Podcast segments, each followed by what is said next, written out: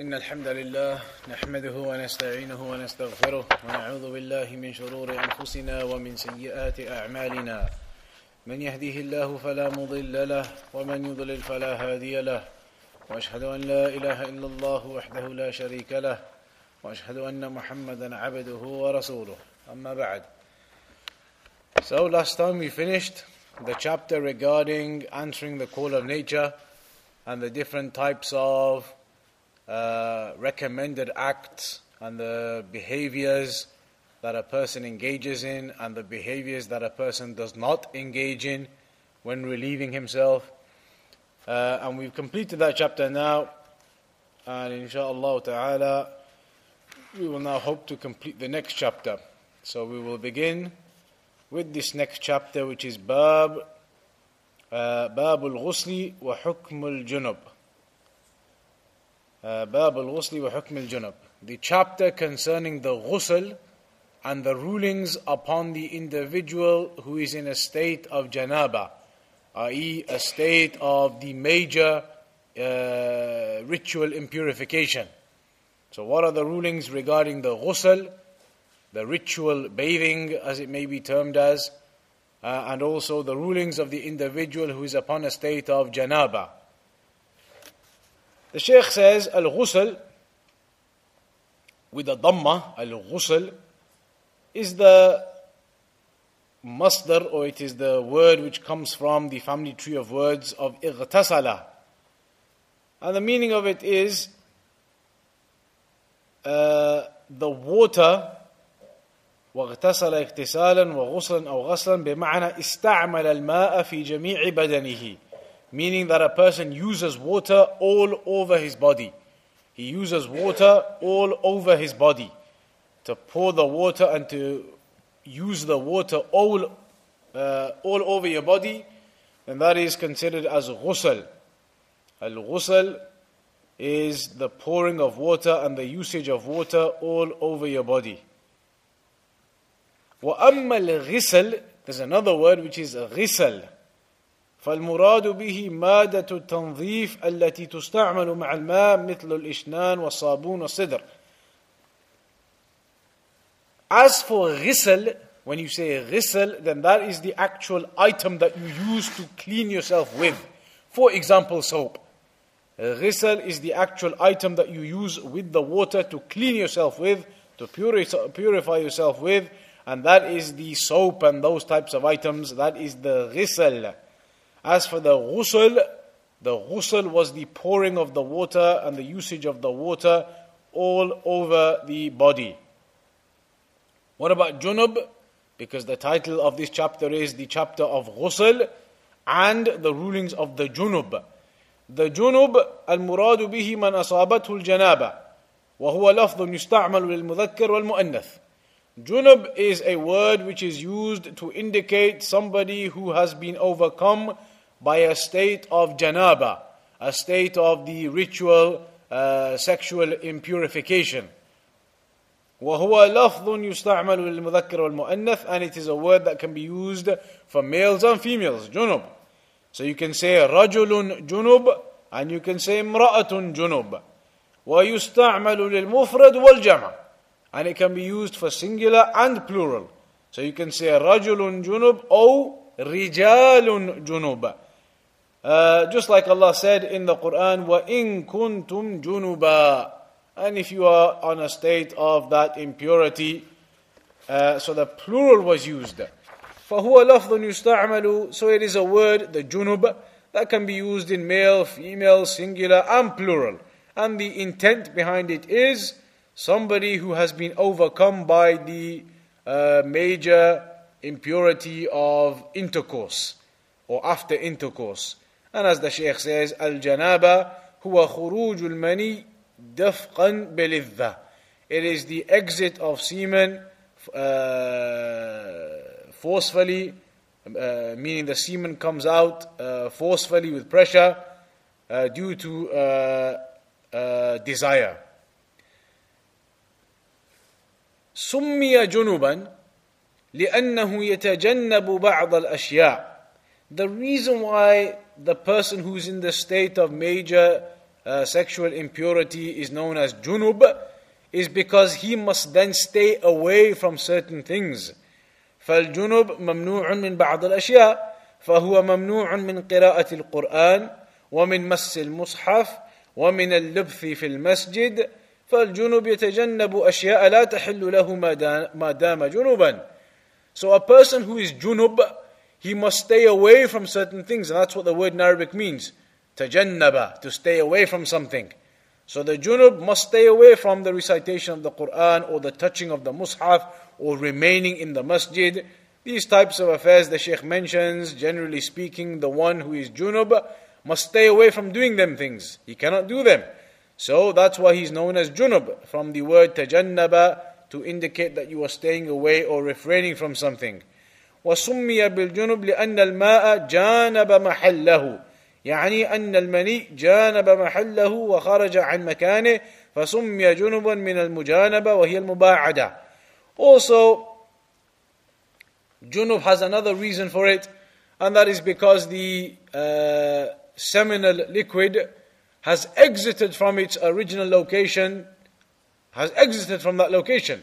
And junub means to uh, move away from one place to another. Junub in the Arabic language can also uh, indicate moving away from one place to another. So, because the seminal fluid has now moved away from its original location after uh, or during or after the intercourse, then as a consequence of that, it is now known as junub also. So, that is the chapter that we are going to discuss now the rulings regarding this uh, intercourse and the state of janaba after it, and also the ghusl uh, which is connected to that.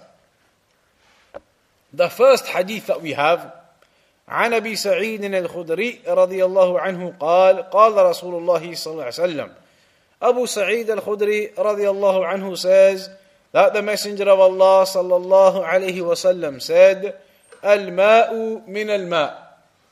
رواه مسلم وأصله في البخاري. That water is from water. But what does that mean? There's a specific meaning to this.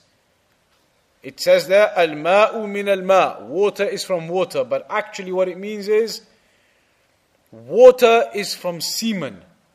And we'll come to that now. The Shaykh will explain why that is the case. So, firstly, uh, al ma'u min al ma. The first water Literally, you could understand the meaning of that to be the water is from water. But what does that mean? The water, the first one, means the ghusl, the water of the ghusl. The water of the ghusl. When you make the ghusl, the water that you use, that's the intent behind the first water. Is from water. The water is from water. So what does it mean that the water of the ghusl, it comes from another water, i.e., it is done for the reason of another water. What's the other water that causes this water to have to be used and the ghusl to be done? The second water is referring to the seminal fluid. So the ghusl is as a consequence of the seminal fluid. إنما الماء من الماء أو الماء من الماء. The ghusl it occurs as a consequence of the exit of seminal fluid. That's what the hadith means i.e. ومن سببية أي الماء بسبب الماء الماء الذي هو ماء الاغتسال يكون بسبب الماء الذي هو المني So the water that you use to make the ghusl, the need or the reason or the cause for you to have to use that water to make ghusl is if the seminal fluid has exited. If the seminal fluid has exited, now you must make the ghusl.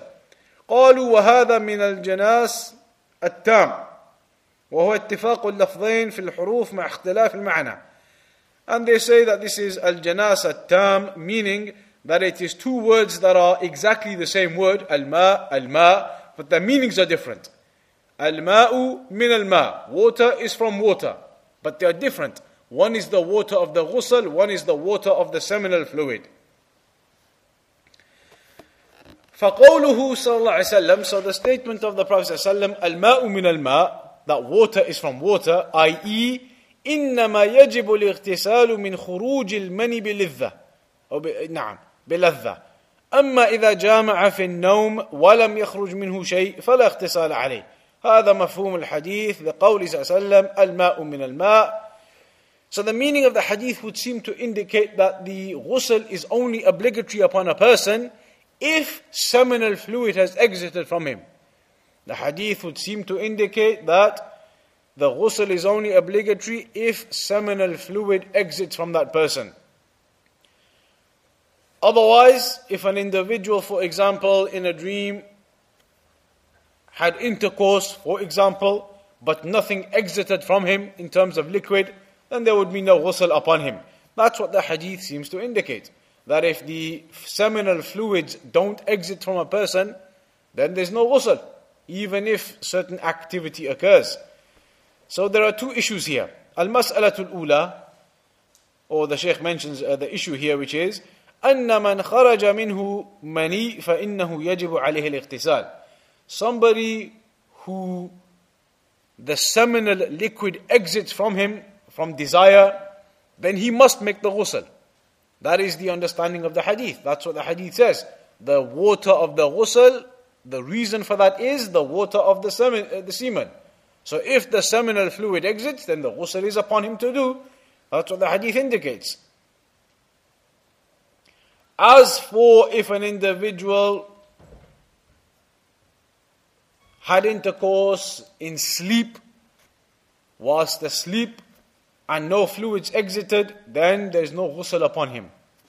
رواه مسلم وأصله في البخاري uh, and the hadith is narrated by Muslim but the origin of it is in al-Bukhari والحديث له قصة مفادها أن عتبان بن مالك رضي الله عنه جامع زوجته ولم يخرج منه شيء فقال له النبي صلى الله عليه وسلم إذا أعجلت أو أقطحت فعليك الوضوء وفي رواية إنما الماء من الماء هذا سبب الحديث Uh, the reason for this narration is that Utban ibn Malik radiallahu anhu had intercourse with his wife, but no seminal fluids exited. No seminal fluids exited. And that's why at the end of the narration, the Prophet said to him, إِنَّمَا الْمَاءُ مِنَ الْمَاءِ That the ghusl, it is only required if seminal fluid exits. So, everybody understand this hadith then? it seems to indicate that a person, even if he has intercourse, but seminal fluids are not released, then there's no ghusl upon him. That's what the hadith seems to indicate. Hadith which is in Sahih Muslim. The origin of it is in Sahih Bukhari. But we must now also understand the next narration too, together. وعن ابي هريره in order to understand this one properly.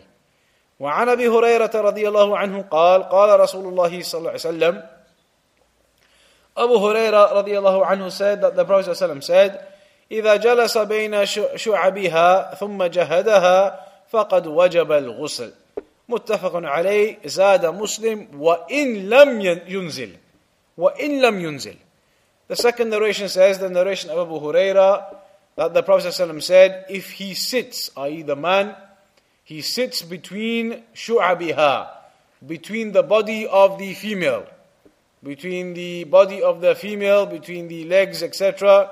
ثم جهدها. Then he causes movement to occur. فقد وجب الغسل. Then he must make the ghusl. Muslim added to this narration, that is in Bukhari and Muslim. In the version of Muslim, it is added, وَإِن لَمْ يُنزِلْ Even if the seminal fluid doesn't exit even if the seminal fluid doesn't exit. So now then, the hadith of Abu Huraira فإنه يعارض حديث أبي سعيد It appears to conflict with the hadith of Abu Sa'id حيث قال هنا وإن لم ينزل because this one says even if the seminal fluid doesn't exit you still have to make the ghusl that's what this one says Whereas the hadith of Abu Sa'id radiallahu anh said, you only have to make the ghusl if the seminal fluid actually exits. So we seem to have something which conflicts here. You also have another hadith actually. إذا التقى الختانان فقد وجب الغسل.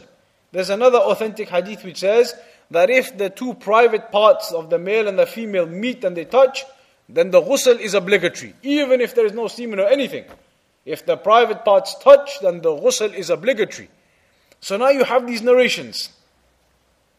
You have these narrations that seem to indicate some of them that if the private parts meet, the intercourse occurs, even if the seminal fluid is not released, then the ghusl is obligatory. The narration of Abu Sa'id, however, seems to indicate that it is only necessary if the seminal fluid actually exits. So, what is the correct position? لا شك بأن العمل عند جمهور العلماء على حديث أبي هريرة ولم يعمل بحديث أبي سعيد إلا قلة من العلماء وأجيب على حديث أبي سعيد بثلاثة أجوبة بثلاثة أجوبة The jumhur, the majority of the scholars are of the opinion that the narration of Abu Huraira is what you act upon. The narration of Abu Huraira is the correct position. Meaning that if intercourse occurs, the private regions they touch, even if the seminal fluid doesn't exit, even if it doesn't exit, then the ghusl is obligatory. That is what the majority of the scholars they have stated. And very few took the position of the hadith of Sa'id, Abi Sa'id al-Khudri, that even if intercourse occurs, as long as seminal fluids do not exit, then there is no ghusl. Many few, very few took that opinion. And the scholars, the majority of them who said that actually, even if se- uh, seminal fluid doesn't exit, as long as the private parts touch and the intercourse occurs, then the ghusl is obligatory. They answered or they explained the hadith of Abu Sa'id al Khudri with three different answers. Al Jawab al Awwal. The first of those answers is أن حديث أبي سعيد محمول على ما كان في أول الأمر وحديث أبي هريرة على ما كان آخر الأمر. فيكون حديث أبي هريرة ناسخا لحديث أبي سعيد ولهذا صرح أبي بن كعب رضي الله عنه كما روي عنه أن حديث أبي سعيد كان سابقا ومتقدما على حديث أبي هريرة. The first response is that the hadith of Abu Sa'id where it says you don't have to make ghusl until the semen exits and if it doesn't then you don't have to make the ghusl that was at the beginning of Islam that was originally that was the original ruling but then afterwards it was abrogated and the new ruling came about which is the hadith of Abu Huraira that if intercourse occurs and the private parts touch, then ghusl is obligatory even if semen has not been released. They say that this narration of Abu Huraira abrogated the original ruling. Originally, if intercourse occurred but semen was not released, then there was no obligation of ghusl. But then afterwards, the ruling was changed and abrogated. And if intercourse occurred and the private parts met, even if seminal liquid did not exit, ghusl was still obligatory. That is the first response that the hadith of Abu Huraira it abrogates the original hadith. Even فيكون حديث أبو هريرة ناسخا لحديث أبي سعيد. So the hadith of Abu Huraira, it abrogates the hadith of Abu Sa'id. لأن قوله صلى الله عليه وسلم إذا جلس بين شعبها يعني شعب زوجته الأربعة between her legs and arms وهي اليدان والرجلان وجهدها uh, and then he uh, the, uh, the penetration occurs فقد وجب الغسل then that's it the ghusl is now obligatory فعلق وجوب الغسل بجلوسه بين شعبها وجهده إياها وصرح في رواية مسلم وإن لم ينزل So the Prophet ﷺ here attached the ruling of the ghusl to the fact that the individual sits or uh, uh, penetrates, that in of itself is sufficient uh, for the ghusl to be obligatory. And the narration of Muslim is extremely clear where it says, even if the semen is not released. There's another answer that they gave though too. The second answer is أن دلالة حديث أبي سعيد على أن من لم ينزل لا غسل عليه دلالة مفهومة وأما حديث أبي هريرة فإن دلالته على وجوب الغسل عليه وإن لم ينزل دلالة منطوق فدلالة المنطوق مقدمة على دلالة المفهوم أو مقدمة على دلالة المفهوم بل إن دلالة دلالة مفهوم المخالفة لا يقول بها بعض العلماء كالحنفية مثلا لضعفها فلا تعارض بين مفهوم ومنطوق فحديث أبي هريرة منطوق وحديث أبي سعيد مفهوم They say that the hadith of Abu Sa'id al-Khudri radiyallahu anhu, it is a hadith where the ruling has been taken out by derivation. It has been derived. It has been understood from the hadith that this is the ruling. Because the hadith says, you make ghusl if the seminal fluid has come. The water of the ghusl is only from the water of the seminal fluid, which therefore would indicate that if the seminal fluid has not exited, then there's no ghusl. It, the hadith doesn't actually say that, but that's what the hadith indicates. Because the hadith says ghusl is only obligatory from the other water, semen. Which would therefore indicate that if the water of semen does not exist, then therefore ghusl is not obligatory. So it is something which is deduced, something which is inferred, something which is derived from the hadith, an understanding. Whereas the hadith of Abu Huraira, it's not just understood and derived, it is actually said. The wording of the hadith tells you. If the person sits there and penetration occurs, that's it. Wajab al ghusl. So the wording of the hadith of Abu Huraira clearly tells you that even without the seminal fluid exiting, ghusl is obligatory. The wording itself tells you the mantuq. Whereas the hadith of Abu Sa'id, it is just an understanding that is derived from it. Because the hadith says ghusl is only from semen. Therefore, you would understand the opposite to be true as well, which is that if there is no semen, therefore there is no ghusl. So that is an understanding of the opposite meaning. Whereas the hadith of Abu Huraira, it is the actual wording there and there, straight. If the person penetrates, the ghusl is obligatory. So they say that the clear wording is given priority and precedence over something where you are uh, inferring or deriving the rulings via understanding. So that is another reason why the hadith of Abu Huraira would be given precedence over the hadith of Abu Sa'id. رضي الله عنهما. الجواب الثالث. There is a third response you could give also. وهو أنهم حملوا حملوا حديث أبي سعيد على حالة الاحتلام من النائم. بأنه إذا احتلم النائم بأنه جامع امرأة ولم يخرج منه شيء فلا شيء عليه فلا شيء عليه. ولا يجب عليه الاغتسال إلا إذا خرج منه شيء. أما حديث أبي هريرة فمحمول على حالة الجماع في اليقظة. فالجماع في اليقظة يجب, يجب به الاغتسال سواء أنزل أو لم ينزل. The third explanation to explain this, they said that the hadith of Abu Sa'id al-Khudri radiallahu anhu is regarding a wet dream. Meaning, if a person has a dream where he envisions intercourse, a person has a dream where he views intercourse, engages in intercourse. However, no seminal fluid is released as a consequence of that or within that. Then, when he wakes up, even though he had that dream of intercourse but no seminal fluid was released, then he does not have to make ghusl. That is correct. He doesn't have to make ghusl. So some of the scholars said maybe the hadith of Abu Sa'id, that's what it's referring to. That in a wet dream, only if the semen exits after a wet dream, you have to make ghusl. If it doesn't, then there's no ghusl. Whereas the hadith of Abu Huraira is referring to actual intercourse, not a dream. Actual intercourse, actual reality of intercourse. If a person penetrates between the husband and the wife, penetration occurs, then even if seminal fluid doesn't exit, you still have to make the ghusl. So everybody understand the difference there? In a dream, even if penetration occurs, as long as semen does not exit, there's no ghusl. In a dream, the semen must exit for there to be ghusl. Whereas in reality, physically, actually, then when penetration occurs, ghusl is obligatory straight away, even if the semen hasn't exited. Is that clear?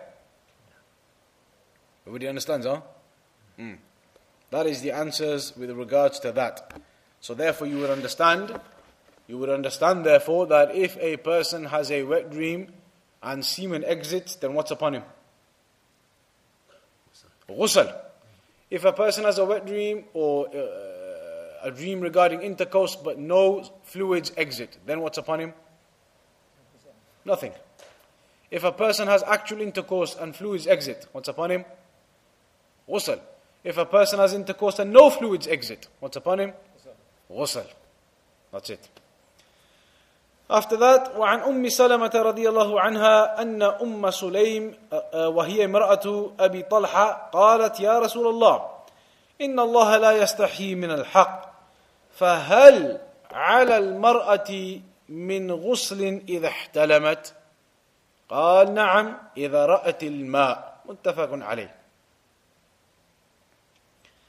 In this hadith, Umm Salama radiallahu anha, and her name was Hind, the daughter of Abi Umayyah, Umm al-Mu'mineen, the wife of the Prophet sallallahu alayhi wasallam, she says that, or rather, well, you can explain more of her biography. Umm Salama, Umm Salama, the narrator of this hadith, radiallahu anha, her name was Hind, the daughter of Abi Umayyah, Umm al-Mu'mineen. She was the wife of the Prophet ﷺ, and she used to be uh, the wife of Abu Salama radiallahu anhu. But when he died, then the Prophet ﷺ married her after that. She narrates from Umm Sulaim, and she is who? Who was Umm Sulaim? Umm Sulaim, who is being spoken about here, was the mother of Anas ibn Malik. She was the mother of Anas ibn Malik radiallahu anhu. وكانت تحت أبي طلحة الأنصاري رضي الله عنه and she was uh, with Abu Talha al-Ansari رضي الله عنه بعد موت زوجها مالك والد أنس She was originally married to Malik. As you know, Anas ibn Malik. So originally she was married to a man by the name of Malik. However, when Malik died, the father of Anas ibn Malik radiallahu then she married Abu, uh, Abu Talha al-Ansari radiallahu. Uh, uh, then after that, and he mentions how he died as a disbeliever originally. Uh, he died as a disbeliever, he did not become Muslim. Then after that, Abu Talha married her. So that was regarding Malik. Malik died as a disbeliever, and then uh, Abu Talha married her. So she says, Ya Rasulullah, she said to the Prophet ﷺ, Allah la لا min al-haq." Allah subhanahu wa ta'ala is not shy from the truth. Allah subhanahu wa ta'ala does not shy away from the truth. There is no shyness in the truth. There is no shyness in the truth. As Shaykh Fawzan Hafidahullah says, why did Umm Sulaim say this at the beginning? Why did she begin with that statement? هذه مقدمة قالتها أم سليم رضي الله عنها لتعتذر بها عن الذي ستسأل عنه رسول الله صلى الله عليه وسلم مما تستحي المرأة من ذكره عادة وخاصة أمام الرجال She mentioned this as an introduction to her question that there is no shyness. Allah subhanahu wa ta'ala, there is no shyness in this religion. She mentioned that at the beginning before asking a question because Typically, this is the type of question that somebody would be shy to ask. The question that she's about to ask now, as you will see, is something that a woman would be shy to ask, especially if you're asking a man. It would be something that you would typically be shy to ask and be embarrassed to ask. So she mentioned this at the beginning that there is no shyness. And for that purpose, I'm going to ask this question. وهو احتلام المرأة and that is regarding the wet dream of a woman. It is regarding the wet dream of a woman. So that is something you would be shy to ask about, especially if the woman was asking a male about it. فقالت إن الله لا يستحي من الحق لأن أمور الدين والعبادة لا يجوز أن يمنع الحياء أن يمنع الحياء من السؤال عنها. Because affairs of the religion, it is not befitting that embarrassment or shyness prevents you from finding out about those affairs of the religion. Embarrassment and shyness should not stop you from learning about the religion. فهنا يكون الحياء مذموما if somebody is embarrassed or shy from asking about things to do with the religion because they're too embarrassed or shy to ask, then that is dispraiseworthy. That is not a good characteristic to be shy and embarrassed from asking about the issues of the religion. About the religion, you need to know about them. You need to know how to do worship, how to obey Allah. وهو يسمى خجلا وضعفا and that is known as uh, humility, embarrassment and weakness واما الحياء المحمود فهو الذي يمنع صاحبه من الاخلاق الذميمه والافعال القبيحه as for the praiseworthy shyness and humbleness and humility then that is the type which prevents you from doing evil actions and disgusting actions shyness and humbleness and humility that prevent you from disobedience and evil actions that's praiseworthy but shyness that prevents you from learning your religion and asking about your religion that's dispraiseworthy so then, after saying that, or rather her statement, إِنَّ اللَّهَ لَا يَسْتَحْيِي مِنَ الْحَقِّ is taken from the Quran, where it says, إِنَّ ذَلِكُمْ كَانَ يُؤْذِي النَّبِيَّ فَيَسْتَحْيِي مِنْكُمْ وَاللَّهُ لَا يَسْتَحْيِي مِنَ الْحَقِّ And Allah is not uh, shy of the truth. Also, there's another ayah where Allah states in Surah Al-Baqarah, إِنَّ اللَّهَ لَا يَسْتَحِي أَن يَضْرِبَ مَثَلًا مَا بَعُوضَةً فَمَا فَوْقَهَا Allah is not shy or embarrassed to make the example of a fly or something uh, of that nature or smaller or greater. فالله جل وعلا يبين الحق ويوضحه للناس So Allah clarifies the truth and makes it clear to the people. يوصف بالحياء كما في الحديث ولكن الحياء لا يمنعه سبحانه أن يبين لعباده ما به صلاحهم وفلاحهم So Allah subhanahu wa ta'ala despite this shyness that is attributed or the humbleness or the modesty, that does not prevent the truth from being clarified and explained. كما أن الحياء أيضا لا يمنع العباد أن يسألوا عن الذي أشكل عليهم من أمور دينهم من أمور دينهم So this shyness, it does not prevent a person from asking about religious things. Don't be embarrassed about things to ask if it is to do with your religion. So then she asked the Prophet ﷺ, هل على المرأة من غسل إذا احتلمت if a woman has a wet dream, then does she have to make ghusl? If a woman has a wet dream, then does she have to make ghusl? So what is a wet dream? هو ما يراه النائم من عملية الجماع يخيل إلى النائم أنه يجامع وذلك يخيل إلى المرأة أن زوجها أو غيره يجامعها فينشأ عن ذلك أحيانا إنزال المني هذا يسمى بالاحتلام and that is when an individual he uh, has vision of intercourse in his sleep and as a consequence of this vision of intercourse in his sleep, uh, of himself engaging in intercourse or of that nature, then semen may exit. That is the wet dream. So she asks if a woman has this type of wet dream, is there uh, a ghusl upon her? قال نعم إذا رأت الماء. So the Prophet said yes if liquids exit. إذا رأت الماء if she sees some liquids afterwards. Wakes up and sees liquids. So if liquids have exited then yes. يعني إذا أنزلت بسبب الاحتلام فإنه يجب عليها الغسل كما يجب على الرجل إذا رأى الماء بسبب الاحتلام. So just like a male, if he sees liquids have exited when he awakens, then a woman similarly, if she sees liquids have exited upon awakening, and she remembers the wet dream as a consequence of that, these liquids have exited, and she sees those liquids, then upon her is to make the ghusl just like a man. أما مجرد الاحتلام بدون خروج شيء فإنه لا يجب الغسل As for a wet dream that does not cause any liquids to be released, then that does not necessitate ghusl. فلو أن إنسانا رأى أنه يجامع المرأة رأت أنها تجامع ولكن لم يخرج شيء من المني فإنه لا يوجب الاغتسال. So if a male or a female uh, has a vision of intercourse in their sleep but no liquids are released, no semen is released, then there is no ghusl upon that person, male or female. But if the liquids are released as a consequence of the wet dream, then the ghusl is upon that person. So this hadith indicates several issues. The first of them, سؤال أهل العلم فإن أم سليم رضي الله عنها سألت النبي صلى الله عليه وسلم عن هذه المسألة العظيمة عن هذه المسألة العظيمة التي تنتفع بها النساء المسلمين فكانت سبب خير So the first issue is that you ask the people of knowledge about your religion. You ask them about your religion. So here Umm Sulaim radiallahu anha, she asked the Prophet ﷺ about this issue. And that ruling is something that the women will continue to benefit from This ruling about the wet dream for a woman. المسألة الثانية أنه لا يجوز أن يمنع الحياء من السؤال عن أمور الدين لا في حق الرجال ولا في حق النساء ولهذا كانت عائشة رضي الله عنها تثني على نساء الأنصار في أنهن يسألن ولا يمنعهن الحياء عن السؤال عن أمور دينهم. So humility or embarrassment or shyness should not prevent you about or from asking about your religion and gaining knowledge of your religion, male or female. Even for the women, the shyness should not prevent you from asking about your religion and learning about your religion. That's why Aisha radiallahu anha, she used to say, she used to praise the women of the Ansar and say how good those women are because their humility or their shyness and their, their humbleness, their, their, their modesty does not prevent them from finding out about their religion and asking about their religion.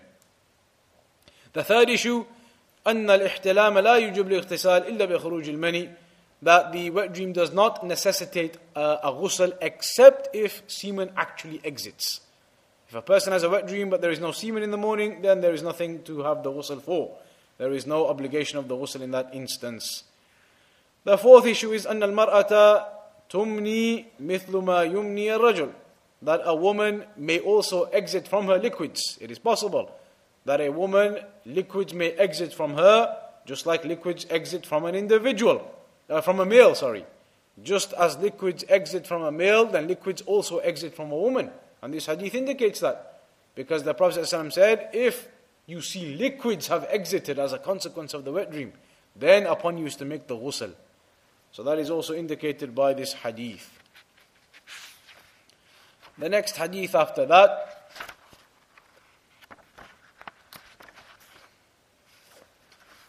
وعن أنس بن مالك رضي الله عنه قال قال رسول الله صلى الله عليه وسلم في المرأة ترى في منامها ما يرى الرجل. قال تغتسل. متفق عليه. وزاد مسلم فقالت أم سليم وهل يكون هذا؟ قال نعم. فمن أين يكون الشبه؟ The hadith of Anas ibn Malik radiallahu anhu, he said that the Prophet ﷺ said regarding a woman who sees in her dream what a man sees. Meaning that a woman perhaps has a dream where she views intercourse or is engaging in intercourse, just as a man may have a dream where he is engaging in intercourse. What is the ruling on that? The Prophet ﷺ said, Taqtasil. In that case, she makes the ghusl. Just like we said, if she has that wet dream and the liquids are released, then she must make the ghusl. That hadith is muttafaqun alayh, Bukhari and Muslim. Muslim then added, فقالت أم سليم, and then Umm Sulaim الله anha said, وهل يكون هذا? And can that actually occur? Can that actually occur? The liquids be released from a woman? About the man it's known, but the woman too? So the Prophet ﷺ said, yes, نعم. فَمِنْ أَيْنَ يَكُونَ الشَّبَهِ Otherwise, where does the resemblance come from in the children? Where does the resemblance come from in children? If there was no liquids or anything released from the woman, then when the children are born, why is it that certain children have a resemblance to their mothers? Because of those liquids that were released. But that will come now in the explanation. وعن انس رضي الله عنه ان the hadith so this hadith is similar to the previous one in a way that it explains that if a woman has a wet dream and liquids are released, then she must make the ghusl. However, there is an addition in this hadith. إلا أن في هذا الحديث زيادة فائدة كما في رواية مسلم أن أم سليم رضي الله عنها تعجبت من هذا. It's mentioned in the narration of Sahih Muslim that Umm Sulaim رضي الله عنها she became surprised at this that a woman, liquids can be released from a woman too. She became surprised at this. يعني من كون المرأة يخرج منها مني that a woman, these seminal liquids can exit from her, or certain types of those liquids can exit from a woman. فقالت وهل يكون هذا? So she said, can this even occur? يعني هل يخرج من المرأة شيء? Meaning, does liquids exit from a woman too? فقال النبي صلى الله عليه وسلم, so the Prophet صلى الله عليه وسلم said, نعم ومن أين يكون الشبه? Yes, Otherwise, where does the resemblance come from in children to their mothers? يعني المرأة تمني ويخرج منها مني والدليل على ذلك وجود الشبه بأمه أو بقارب أمه. And the evidence that there are liquids that are released from the woman too is the fact that her children will have resemblance to her. Certain children, you know, as the people they say, he's gone off his mother, or she's gone off her mother, i.e., she resembles her. She resembles her in her physical appearance as well as other characteristics. That resemblance in the physical appearance is as a consequence of the fact that there are liquids that are released by the woman also. فإذا جاء الشبه من قبل الأم فهذا دليل على أن ماءها يعلو على ماء الرجل. So if a child is born and the resemblance is to the mother, the physical resemblance, the appearance, that child looks like the mother, then that indicates that at the time of intercourse, the liquids of the mother overcame or reached the area, the embryo, etc., before the liquids of the man, or they overcame the liquids of the man. وإذا جاء الشبه من قبل الأب فهذا دليل على أن ماء الرجل على وغلب على مني المرأة. And if the child is born looking like his father, then that indicates that the liquids of the father overcame the liquids of the mother at the time of the, uh, uh, the intercourse and the uh, conception.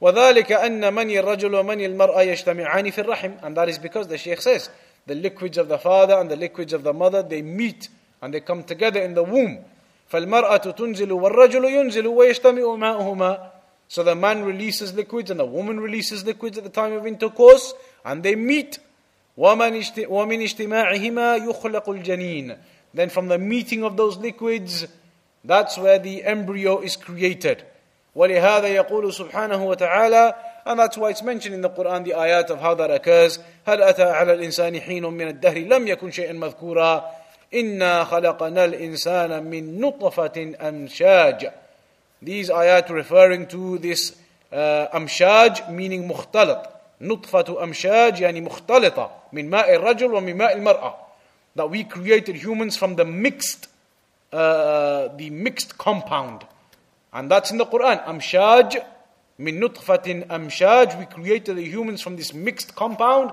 i.e. the fluids of the woman and the fluids of the male so that is in the Quran. There's another hadith about the resemblance. Mm-hmm. Perhaps that may come later on. But you're right, there's another narration too about the, uh, the Prophet said that if the liquid of the father goes first, it uh, goes ahead, then the resemblance goes to the father. And if the liquids of the mother goes first and goes ahead, then it is the resemblance to the mother. And that is similar to what we are saying, that one overrides the other. One supersedes the other. Whichever one supersedes the other, the resemblance goes to the father or the mother depending on which liquid supersedes the other or uh, overwhelms the other. Then the Shaykh says, لهذا ترى المولود يكون تارة يكون شبهه لآبائه من جهة الأب وتارة يكون لآبائه وأخواله من جهة الأم فقد يكون كل من الأبوين أسود الأب أسود والأم أسود ثم يأتي الولد أبيض فيكون شبهه إلى جد بعيد. نزعه عرق كما قال النبي صلى الله عليه وسلم فالشبه قد يكون لجد بعيد من أجداد الجنين وقد يكون لجد قريب وأب قريب. ولذلك لا يستغرب إذا خالف لون الولد لون أبويه بأن كانا مثلا أبيضين وجاء الولد أسود أو بالعكس كان الأبوان أسودين وجاء الولد أبيض. لا يستغرب هذا لأنه نزع عرق Ba'id. The Shaykh says, due to this issue of the liquids, it is sometimes possible that maybe a child that is born looks like his father, and sometimes maybe he looks like the uh, mother side. It's possible. He may look like the father side, he may look like the mother side. Sometimes the Sheikh says it is even possible that both parents may be, for example, dark colored in skin. Maybe both parents are dark skinned. However, the child comes out with white skin. It is possible because it may be due to one of his great, great, great grandfathers who was white. And that comes through the lineage. The liquids came through the lineage from son to son to son, born from the liquids of their fathers to the extent that this individual is now born from that ascendancy, from that uh, lineage, and he may be white and his parents are both black. Or the opposite, his parents may be both dark or uh, white and the child may come out dark. That is possible. ولهذا لما أشكل على بعض الرجال مجيء ولده أسود وتشكك في امرأته. That's why it's narrated where there was an individual who was confused or it was problematic to him that his son was born dark skinned, even though he was of not, not, of that nature and his wife was not of that nature. So he doubted his, his wife that perhaps this child was not his. ثم جاء يسأل النبي صلى الله عليه وسلم so he came to ask the Prophet صلى الله عليه وسلم قال له النبي صلى الله عليه وسلم the Prophet said to him in response to that when he said that our child is dark in skin color and we are not so he was doubting his wife maybe this was not his child the Prophet ﷺ said هل لك من إبل do you have any camels he said yes قال ما ألوانها he said what are their colors what color are they he said حمر uh, red قال هل فيها من أورق are there any from amongst them which are a bright type of color, a, a white type of color? قال نعم. قال فأن ذلك. He said, well, how has that occurred then? He said, yes, there are some who are different in color. He said, well, how has the Prophet said to him, well, how has that occurred? How has that occurred if all of your camels are red camels and you have some which are different color? How has that occurred? So then he said to him, لعل نزعه عرق قال فلعل ابنك هذا نزع عرق He said maybe that is because of this uh, like the lineage and the liquids etc and maybe that is what occurred to your son also This is the same reasoning فالحاصل أن الشبه تارة يكون من قبل الأب وأقاربه وتارة يكون من قبل الأم وأقاربها So sometimes the resemblance might be from the father's side and the relatives on that side, or it may be from the mother's side and the relatives on the mother's side. وقد يكون شبه لقريب من المولود and sometimes the resemblance may be to some relative close to the father or the mother of the child born. And sometimes it may be from somebody far away in the lineage, but it's possible. Uh, and this resemblance can be in the color, it can be even in characteristics. How a person behaves, his morals, his characteristics, his nature.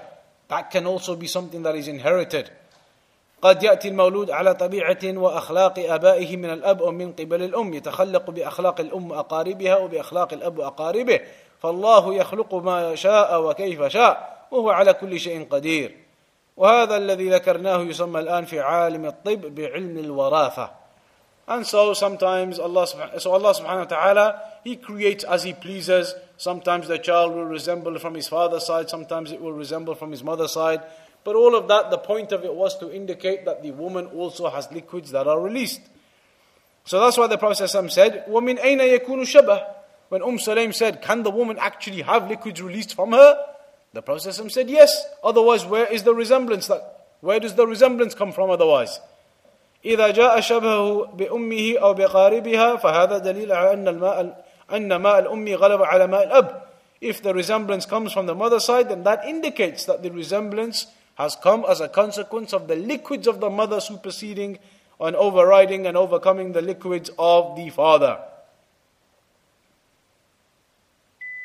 فهذه عجيبة من العجائب ومعجزة من معجزات الرسول صلى الله عليه وسلم حيث قال ومن أين يكون الشبه That is from the miracles of the Prophet صلى الله عليه وسلم This is 1430 years ago 1434 years ago now where the Prophet ﷺ was telling us about these things about this resemblance and about the liquids and how they meet in the embryo and all of these affairs. So that indicates a miracle from the miracles of the Prophet ﷺ that this was from the revelation to him, clarifying these affairs. So this hadith indicates, same as what the last one indicated, that a woman, if she has a wet dream she, uh, and the liquids are released, that she must make the ghusl. And the hadith just explains even further that there are uh, release of liquids from a woman also, and that's where the resemblance comes from for a child. Uh, the next hadith عن عائشة رضي الله عنها كان النبي صلى الله عليه وسلم يغتسل من أربع عائشة رضي الله عنها said that the Prophet صلى الله عليه وسلم used to make ghusl from four affairs من الجنابة from the sexual impurity ويوم الجمعة on the Friday, وَمِنَ الْحِجَامَةِ After making the cupping, the release of the blood from your body, that cupping that we explained before. وَمِنْ غَسْلِ الْمَيِّتِ And after washing the dead person. رواه أبو داود وصححه ابن خزيمة. Abu Dawud narrated it, Ibn Khuzaymah authenticated it. So what is the meaning of this particular narration? So Aisha radiallahu anha said that the Prophet used to make the ghusl from four affairs. يعني من أربع حالات i.e. in four circumstances, in four situations. First of them is من الجنابة and that is clear That is the sexual impurity that we have been speaking about now. And the evidence for that is in the Quran. وَإِن كُنْتُمْ جُنُبًا فَاتَّهَّرُوا And if you are in a state of sexual impurity, then purify yourselves. So that is clear and it is in the Quran. A state of sexual impurity, the ghusl must be made from it. The second situation that is mentioned is يوم الجمعة. هذا أيضا صحت به الأحاديث كما سيأتي في الأحاديث الصحيحة عن النبي صلى الله عليه وسلم. Fridays, making the ghusl on Fridays, there are authentic narrations about it also. About making the ghusl on a Friday. There are authentic narrations about that which are going to come in fact. They are still going to come inshallah. وقد اختلفت أقوال أهل العلم فيه فمنهم من يرى أنه واجب وكثير منهم يرى أنه مستحب. And the scholars they differ about the Friday. Some of them said it's obligatory. Some of them said it is obligatory to have the ghusl on a Friday. Some of them said no, it is just mustahab, something highly recommended, recommended but not obligatory.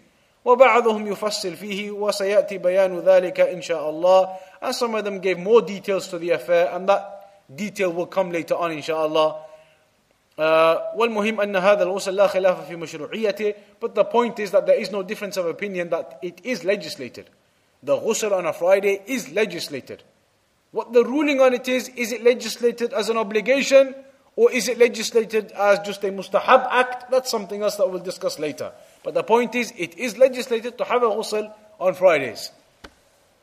Also, min al hijama. Al hijama, it is releasing the blood or extracting the blood from a person using those uh, utensils or tools that we explained before. Um, so, when a person does this, uh, it is a type of prophetic medicine, as we know. وخلاصة القول بأن الحجامة طب نبوي it is a, a medicine from the prophetic medicines. فقد احتجم النبي صلى الله عليه وسلم and the Prophet صلى الله عليه وسلم used to make the hijama. And he uh, uh, guided the people to do that also. Where he said in one narration, الشفاء في ثلاثة Cure is in three things. شرطة محجم وشربة عسل وكية النار وأنا أنهى أمتي عن الكي. From the hijama and from the honey and from the cauterization. Getting a hot rod and burning it. But then he said, I prevent my uh, nation from using the cauterization, the hot rods to burn the skin or to close the wounds, etc. So this hadith indicates that the Prophet used to make the ghusl from the hijama also, from the cupping also. ومن غسل الميت and from washing the corpse, the dead person. إذا غسل الإنسان الميت فإنه يستحب له أن يغتسل. And we mentioned that before that if a person he washes the dead body, it is mustahab for him to go and make the ghusl. هذه الأغسال الأربعة الواردة في الحديث ولكن هاتان الأخيرتان These are four instances that are mentioned in the hadith that the Prophet ﷺ used to make the ghusl in. However, the final two, the cupping and the dead body, الاغتسال من الحجامة والاغتسال من غسل الميت لم يثبتا عن النبي صلى الله عليه وسلم. They are not authenticated from the Prophet ﷺ. We don't have authentic narrations of proof proving that you must make ghusl after the hijama, the cupping, or that you must make ghusl after the washing of the dead body. فحديث عائشة هذا ضعيف جدا. So the hadith of Aisha رضي الله عنها, this particular narration, is actually very weak. It is actually a very weak narration. لأن في سنده مصعب ابن شيبة because in the chain of narration is مصعب ابن شيبة تكلموا فيه بكلام كثير من ناحية الحفظ والضبط They spoke about him, the scholars, a lot regarding his memorization and his accuracy. They said his memorization of hadith and his accuracy was very bad. وَمِن نَاحِيَةِ النَّكَارَةِ And that he used to narrate narrations that are in contradiction and completely wrong. So the hadith is weak. ولهذا يقول بعض الأئمة بعض الأئمة كالإمام أحمد وغيره لم يثبت في هذا الباب أو لم يصح في هذا الباب شيء يعني الاغتسال من الحجامة وغسل الميت لم يصح فيهما شيء عن رسول الله صلى الله عليه وسلم. That's why some of the scholars like Imam Ahmad said, there is no proof, nothing established for having to make the ghusl after cupping or after washing the dead person. وعلى كل حال فهذا الحديث لا يدل على الوجوب. In any case, this hadith does not indicate obligation لأنه فعل because it was the action of the Prophet ﷺ he used to do these for, uh, as the hadith apparently indicates. ومجرد الفعل من الرسول صلى الله عليه وسلم لا يدل على الوجوب. And just because the Prophet did it, doesn't mean that it's obligatory for us to do it. وإنما يفيد الاستحباب إذا صح rather it indicates that it is mustahab so even if the hadith was authentic the point that it proves is at the very best is that it is recommended for you to have ghusl in these circumstances the final two especially uh, that it is recommended to have the ghusl in those circumstances and not that it is obligatory in the cupping or the washing of the dead body. As for the other two, then they are mentioned in any case in other authentic narrations that we will come to from next time, insha'Allah ta'ala. And the next hadith will be uh, the hadith of Abu Huraira, uh, the hadith of Abu Huraira في قصة ثمامة بن أثال عندما أسلم regarding when a person becomes Muslim. When a person first becomes Muslim, enters into Islam, and the ghusl that he has to make, that issue. That will be the issue that we begin with, inshallah, from next session. So we'll conclude there for now.